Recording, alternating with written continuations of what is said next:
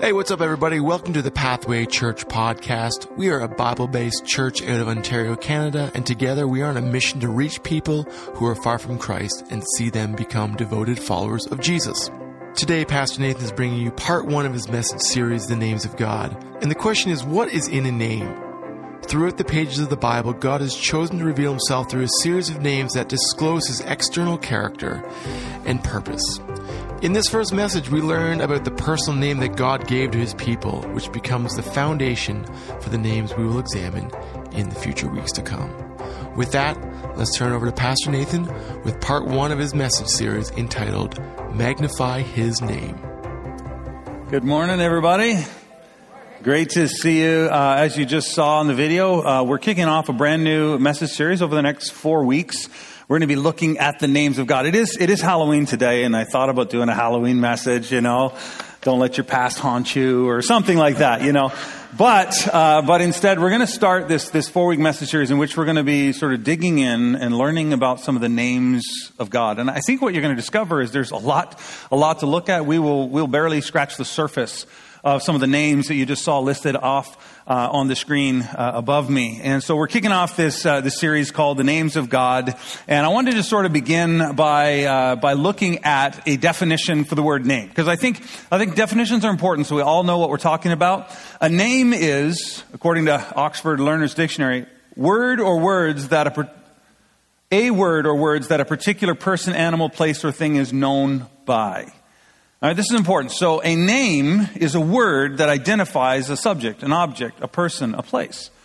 If you, if someone asked you where you live and you said, I live in Peterborough or the Peterborough surrounding area, um, they would be able to open up a map and find where you live. Now, you need to know that there is a Peterborough over in England and there's a Peterborough in the United States. So, so you might have to give them more specific names and details. You might have to say something like Peterborough, Ontario. And those two words together would actually give a precise location for where we are in the world. So this is, names are really important because they direct our attention and focus to a particular person, place, or thing. Uh, my name's Nathan. Hello. And uh, that's how I'm known by, but there are a lot of other Nathans around, as you know. And so then you have to sort of dig a little deeper and say, well, it's Nathan Blay. And I'm sure there's some other Nathan Blaze in the world, and so then Nathan Blay who lives in Peterborough, Ontario. So you can, you can add words that bring precision to the identity of a person, place, or thing. And that's what names do. It's how powerful they are. And uh, over the next number of weeks, we're going to be looking at some of the names of God. And as we study the names of God, what we're going to discover is that these names identify who He is, His qualities, His character traits, His connection to the, the biblical story.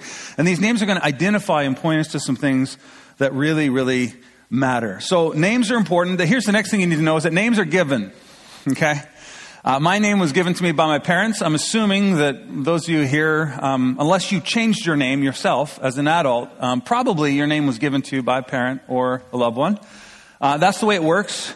Um, people who precede you name you. Okay? If you start a business, you get to name the business. If you go to work for somebody else's business, you don't get to change the name, even if you don't like it. And so I remember about 12 years ago, we were praying and thinking about launching a new church community in the city of Peterborough. And we had a list of names that we liked. And one of the names that stood out above the rest was Pathway. And uh, we particularly liked this, and we talked about it a lot as our leadership team as we were preparing to launch. Uh, we liked the idea of this, this pathway, this narrowing path was the image, uh, because we really believe that faith in God and Jesus is a journey. It's something you, you, it's day by day, and you step closer and closer to Him as you learn and grow. So we like that image. And then also Jesus' words, right? About how we talked about there's a narrow way that leads to life and this broad way that leads to death. And so we want to, we want to be on that path together. That, that was how, so we gave the church the name Pathway as a way to distinguish it from all the other great churches in our city, in Ferndale and Living Hope and Calvary and on and on you could go. So there's all these churches, but they have names that identify this distinct community and mission that's there. So Pathway's the name, not pathways. There's no S on the end. I'll just throw that out there once again. It's really important. Not halfway. People say, oh, halfway church. I'm like, no, we don't do anything halfway. We're all in at Pathway. Um, so I like to clarify that. So that's the name that we have. But names are given, which is really interesting because God actually gives himself his name. Because who comes before God? Nobody. Who's above him? Nobody. Who existed before him? Nobody. So God names himself. So that's really cool. We're going to see that. Also, that names have meaning and significance. Now, a lot of people today, when they have children, they, they choose names that are popular. They choose names that sound nice. They choose names that none of their cousins or friends around them have. Like they're trying to find the right name. But in biblical times, they chose names because of their significance more often than not. And so you can learn a lot about characters in the Bible and, as we're going to see about God, by the names that are given. And the names meant something right? So Jacob, right? Jacob is one of the patriarchs. His name actually means supplanter, trickster, right? Because when he was born, he was hanging onto his brother's ankle. And they're like, oh, Jacob. And we use that name because Jacob became this incredible, incredible man and this incredible patriarch. But God eventually changes his name to Israel, which means he who wrestles with God. Oh, that's a man. Oh, like instead of this supplanter trickster, it's like the guy who wrestled with God and lived to tell about it. That's a cool name. Nobody names their kid Israel. I don't know why, right? So we pick names. And, you know, in our house, all our kids have N names because N is a great letter. We tried to fit some J's in there because my wife's name's Jessica and she is it. So we tried to find some good names. Well, we couldn't find any good names that started with J. You know, I suggested Jezebel and Judas and those were, those weren't going to work. Um, anyway, just a little fun. Names have meaning though. Um, I, I found out years ago that my name, Nathan, means gift of God. Isn't that nice? I don't know if my parents knew that, you know. They probably wanted to change my name a few times while I was growing up. Um, that's what my name means. And, uh, and what we're going to see today is that God has these various names and they have significant meaning. And uh, as we learn about the meaning of his names, we're going to learn all kinds of, of great things. Uh, God has many names. He has many names and many titles. God has many names and titles. Uh, God is called a rock. He's called a fortress. He's called all kinds of things. Uh, but he also has all these different names. You saw a bunch of them listed in that video. He has many, many names and titles, just like any one of us might. So uh, some people call me Nathan. That's my given name. That's my proper name. Uh, people who are close to me, so more casual, call me Nate sometimes, you know. Um, people call me, there's a select few people that call me dad, father. Uh, there's a few people that call me bro, right? Uh, there's a handful of people over the years that have called me boss. I like that one. It's nice, boss. Uh, people call me pastor, uh, reverend. I get that every once in a while. And, and, Dan Cook likes to call me Father Nathan. He knows it bugs me. I don't like that. He's like, hello, Father Nathan. I'm like, no, that's not my name. And there's this, this one beautiful girl that uh, sometimes calls me Nate Jacques. Uh, that's, that comes out every once in a while. So I get all these names and titles that come in my direction, and, and so you would be the same. And each of those says something about the relationship, and there's nuances to each of these names and titles. And so we're going to dive into those. So, what I want to do today, um, how to kick things off, I want to look at the Lord's Prayer, the beginning of it. And Jesus, when he's teaching his disciples how to pray, he, he says this. He says in uh, Matthew chapter 6, it's going to pop up here in a second. There it is. Pray then like this. Our Father in heaven. Now, whenever I teach on the Lord's Prayer, I often focus on this word Father, right? It's like, hey, God isn't this distant monarch He's our Heavenly Father. And so we can approach Him as such with confidence and boldness. So we focus a lot on that. But then Jesus says something else that we often sort of neglect. He says, go back one slide, please. He says, hallowed or holy or set apart is your name. Okay. So in the Lord's Prayer, he says we're to, we're to set apart and focus on the significance of his name. So what is his name? That's what we're gonna, we're gonna talk about. There's some other passages I think are, are helpful for us. We'll go to the next one. It says, uh, in Psalm 8:1, the psalmist says, "O Lord," notice it's all caps. I did that on purpose. Our Lord, and it's not all caps, and we're going to see why in, in a few moments, okay? How majestic is your name? How high is your name in all the earth? Your name is above every other name. Proverbs 18:10 says this, "The name of the Lord is a strong tower. The righteous man runs into it and is safe." So God's name is something that provides safety and shelter for us. There's something of significance and strength in his name that we can run to. So you see how much God's name meant to the people of Israel and should mean to us. Um, this next one is really going to kind of be our theme passage for the next four weeks. And the psalmist writes, Oh, magnify the Lord with me. Let us exalt. Means to lift up his name forever. He's talking about making God's name and his character big in our lives, of magnifying it, right? So I bought a magnifying glass. And you've seen that when you have a magnifying glass, some of you have weak eyes, you know, you can you use that, and what does a magnifying glass do? It magnifies, it makes something bigger. And, and, this is what we're told to do in Scripture to magnify the Lord, to make His name bigger, greater. And so when we look at His Word, we magnify it. Okay? I don't know if that's working, but my eyes should be getting bigger as I look at you guys. Is that working?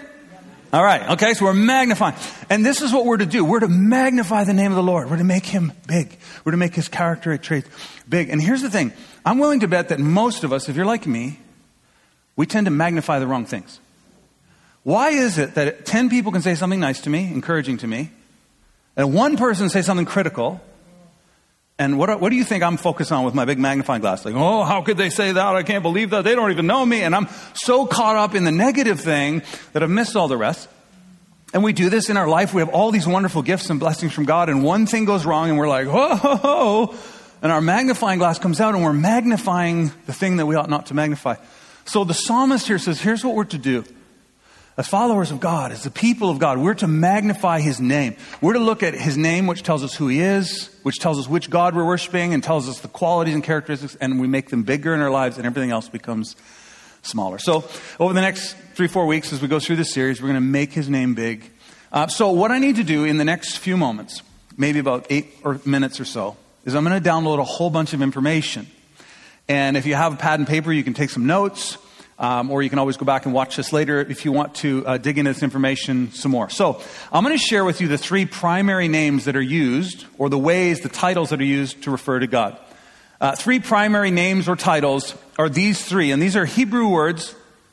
We'll explain more in a little bit. Let me just show you, first of all, this word Elohim. You can all say Elohim. Elohim. Sounds great. 2,500 or more times used in the Old Testament to refer to the God of heaven that we worship, okay? Then we have the word Adonai. Go ahead and say it. Adonai is used about 450 times in the Old Testament to refer to God. And then the last, we have God's personal name, which I'm not going to get you to pronounce just yet, okay? And it's used, it's close to 7,000 times, but over 6,500 times the name, the personal name of God is used. And that's what we're going to focus on today. But before we do that, I want to show you some, some Bible notation, because this is, if you ever read your Bible, um, you're going to see that when they translated the Bible, and if you're really new to church, you may not know this, but the Bible wasn't written in English. Okay, the Old Testament was written in Hebrew and Aramaic. The New Testament was written in Greek, and all of it at some point was translated either into Latin or Greek and then to English. So there's, there's a lot of language translation going on. And when you're reading your Bible, you're reading these ancient Hebrew texts, and they've been translated into English. And so when you see in your Bible, most modern translations, the word God with a capital G, that behind it is either the word El or Elohim. That's, that's the Hebrew word that's behind the English word God. We'll talk about what that name means and some of the significance in a minute. If you see capital L with small O-R-D, Lord, then the word behind it is the Hebrew word Adonai. And we'll talk briefly about what that means. And then when you see Lord in all caps, which is the most common way that God is referred to in the Old Testament, it is the personal name of God that we're going to see today was given to Moses and the people of Israel. So, I just, here's an example. I took a couple pictures of my Bible so you could see this, because I knew if I held it up, you wouldn't see it. And in Psalm 7, he says, Oh Lord, all caps, that is the sacred name, the personal name of God. My God, G O D, that's the word Elohim, God. And then in, in chapter 8, I looked over the next page, and here it is, Oh Lord, all caps, Lord, L small O-R-D. And this is the personal name of God, and this over here is Adonai.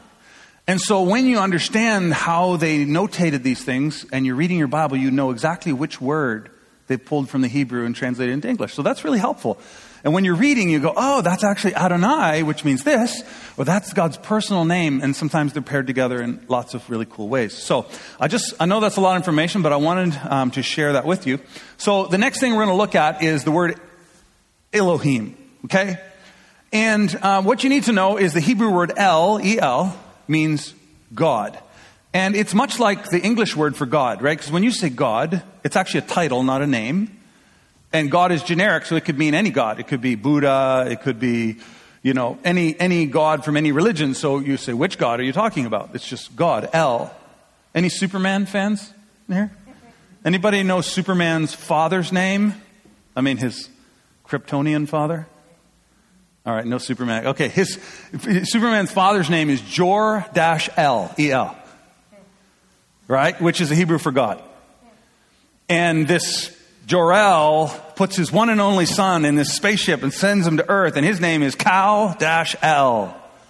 So you have this deity, God, who sends his only son to Earth to save mankind, right? So that's a, he stole that story.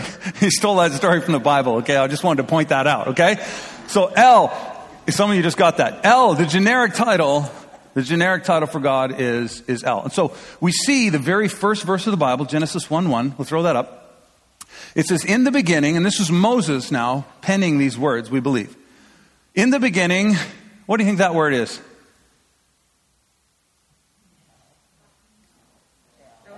Uh, thank you. Elohim. Yeah. And so you would assume this would be El, God. But the author of Genesis actually writes Elohim, which is significant in a couple of reasons. So, in the beginning, Elohim created the heavens and the earth. So this God that we're talking about in the Bible is the one who created all things. He's the source. He's the self-existent one. So we have this God. But he uses the word Elohim. If you can go to the next slide, Elohim is actually the plural form of El. So El is God, Elohim is gods. And so when Moses says, hey, you know, the gods of Egypt are not, he uses the word Elohim, gods, plural. Which is really interesting. So, why would he say that in the beginning God's created the heavens and the earth? You scratch your head. Because the scriptures are very clear that there's one God. There's one God. And then, uh, if you go back down to Genesis chapter 1, it goes through all the creation account. And then in verse uh, 26, if you can throw that up for me, then God said, Let us, plural, this is Elohim, by the way, let us make man in our plural image singular. So it's like, our, we, we're going to make a man in our image, and they make an, a single person in the image of God who is somehow plural. And so this is one of those passages where the early church scholars and fathers uh, began to, to write about the, what we call now called the Trinity.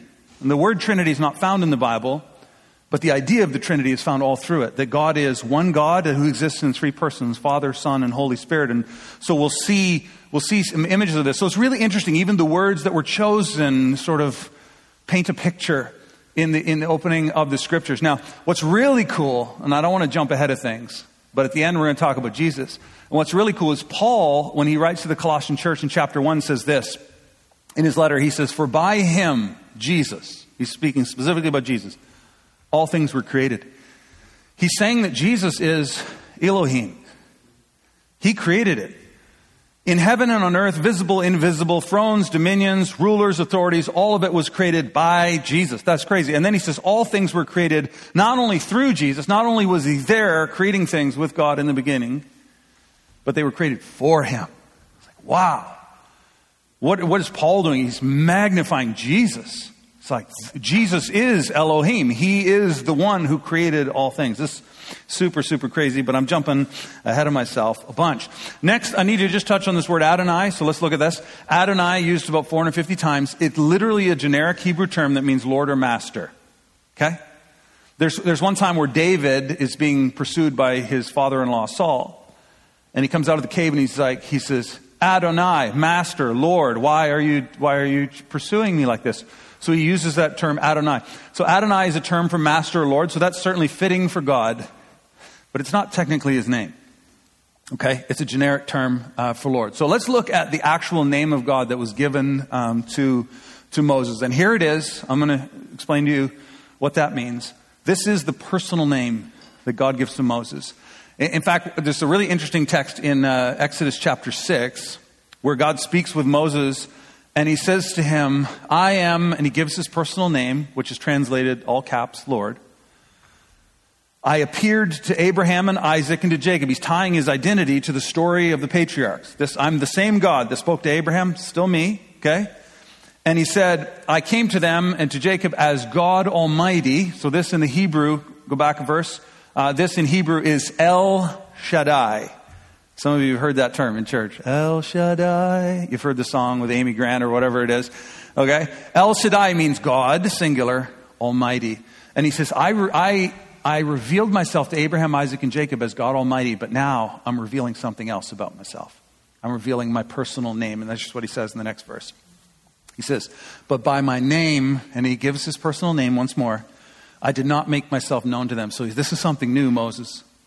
And then Moses, when he writes Genesis, he backfills that name all through. But this is when the name is given in Exodus chapter 3. So let me share with you God's name. You guys want to see his personal name? All right, here it is. I'll show it to you in Hebrew, and I'll explain why this is so important. All right, this is, this is God's name. It's called the Tetragrammaton. Who wants to say that? Ah, yeah, rah, rah, rah, rah. Tetragrammaton. Literally, what this big word means is four letters. That's what it means. Four letters. Because God's name is four letters. In Hebrew, it's written from right to left. Letter one, two, three, four. And what's interesting about this is that each of these four letters that are given in Hebrew are consonants. They're consonants. There's no vowels in ancient Hebrew.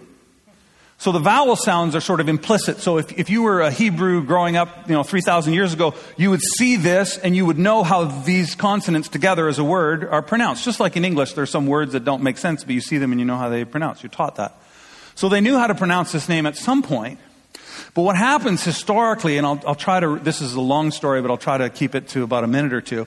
Okay? This name, the name of God, around the third century BCE, so before Jesus even shows up on the scene, the, Jew, the, Hebrew language is starting to disappear as Greek becomes the common language because of Alexander the Great, et cetera, et cetera. And so what happens here is the Hebrew language is starting to die off. And what they do is the, the Jews and the rabbis in the synagogues, they no longer say the name. They go, God's name is too holy. We're not going to say it anymore. So instead, whenever we're reading the scripture in synagogue and we see God's sacred name, we're just going to say Adonai, means Lord or Master. And so they just substituted that in. Uh, even today, devout Jews will not read or say this name. They, if you were in a Jewish synagogue and they were reading scriptures, they might say Hashem, which just means the name. And whenever they see God's sacred name, they just say Hashem or they say Adonai, they substitute. So the problem here is that they stopped using the word formally, verbally, way back here. And then we fast forward to the 5th to 10th century in the, in the new millennia, and you have um, the Masoretes, who are trying to revive the ancient Hebrew language, and they start adding all kinds of notation for vowel sounds so that we can figure this stuff out. And they add vowel sounds back in. So this is, here's what happens. In the 15th century, William Tyndale translates one of the first uh, Bibles in English. And so he's looking at the old Masoretic text, and he's looking at the Septuagint, which is in Greek, and all these languages, and he's trying to translate it all into Elizabethan English. And um, if you can go to the next slide, I'll just kind of show you why these letters, when translated from ancient Hebrew directly into English, produce these letters, YHWH. But if you translate into Latin, it becomes JHVH. And then, so what happened was that Tyndale and many others at that time took these letters, added in the vowel sounds from the Masoretes in the fifth to, you know, century, and they came up with the word Jehovah. So they're trying to reproduce the original name of God. And so that's, many of you have heard the name Jehovah. In the last century or so, uh, biblical scholars have been going back further than the Masoretic text and looking at even more ancient stuff, and they believe that the proper and the closest we can come to is Yahweh. Okay? So th- these two names are interchangeable Jehovah, Yahweh. I'll use them interchangeably throughout this series. And reg- depending on how you, you know, translate that and bring it all down, but I just want you to understand that this is the personal name of God. We're probably not pronouncing it correctly, but uh, what it means is probably more important than how we pronounce it. So uh, let's look at Exodus chapter 3, and this is where this name is first introduced in the timeline of the Bible. Then Moses said to God, If you come, if I come to the people of Israel and say to them, The Elohim, the God of your father, has sent me to you. Now hold on for a sec. Moses is having an interaction with God at the burning bush. And some of you have read this or heard this story. God says, I'm going to send you. I've, God says, I've heard the cries of my people. I'm a God who hears. I've seen their affliction. I'm a God who sees. I remember my covenant to Abraham. I'm a God who keeps my word. And I'm sending you. and so Moses starts his, you know, like we do, he starts arguing with God about all the reasons why that shouldn't work and ends up here. And he says, if I show up and say, the Elohim of your father sent me, they're going to be like, what Elohim? They live in Egypt. There's Osiris and all these other gods, and then all the gods in the nations around. So they're familiar with all these gods, but they have no name for their own God. And so he's going to show up and be like, the God of your fathers. And they're going to say, what God? And, and Moses foresees this. And so in the next verse, he says, if they ask me, what is his name? What shall I say? God hadn't been given a proper name. All the other gods had names, but God was just the God of Abraham. He was God Almighty. He was just these generic titles. What is his name? And God said to Moses, I am who I am. That's how he describes himself to Moses. In the Hebrew, he says, Ehyeh. That means I am who I am. That's, that's, this is who you should say is, is, is sending you. And, and then he continues and he says this. He said, Say this to the people of Israel I am, Ehyeh, has sent me to you. That means I am, and that's my name, and I've sent to you. And then in the next verse, he actually gives him the name. God also said to Moses, Say this to the people of Israel Yahweh. He changes a couple little consonants Yahweh, the God of your fathers, the God of Abraham, the God of Isaac, the God of Jacob has sent me to you.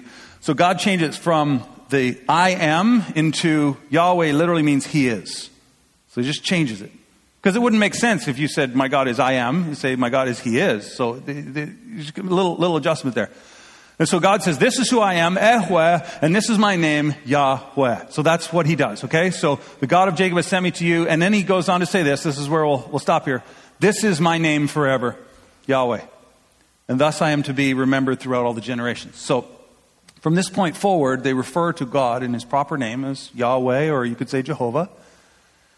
And then as we progress through the story of the Old Testament, you're going to see God revealing all these new attributes. And so we have Jehovah Jireh and Jehovah Nissi and Jehovah Shalom and Jehovah. And these are all different attributes that are attached to his personal identity. So we're going to dig into about three of them uh, in our series um, in the coming weeks.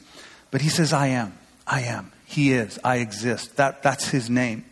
And God wanted to be known as such. He is the uncaused cause. He's the creator of all things. He is the Elohim, the God above every other God who created all things. That's who he is. And when he says, I am that I am, he's really saying, I don't change. I, I am what I am. I don't change.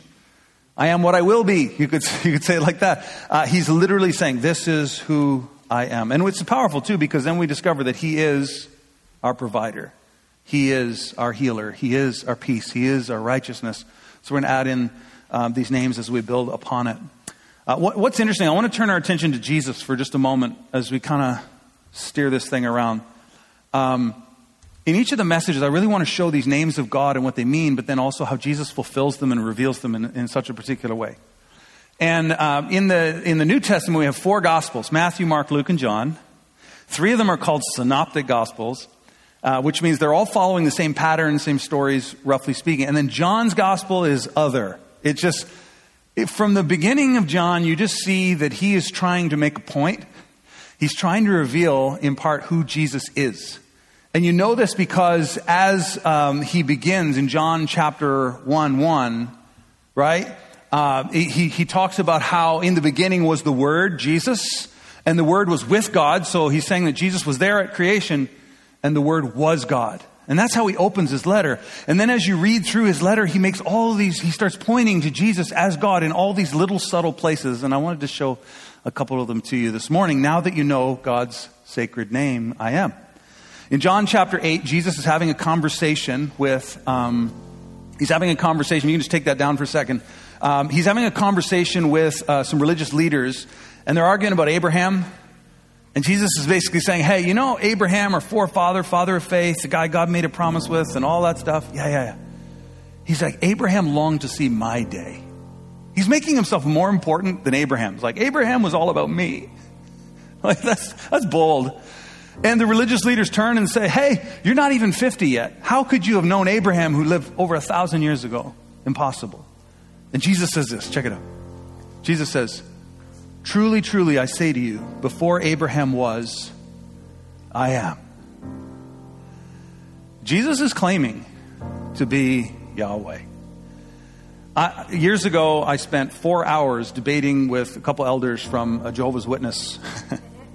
I answered the door, I started talking. Next thing you know, I'm meeting at their house with Bibles open, and uh, it was fun. And if you don't know this, Jehovah's Witnesses, they believe the name of God is Jehovah, like specifically, not Yahweh. They're, they're, it's a big deal for them. And they don't believe that Jesus is God. They believe he's created. He's an angel, and he was created.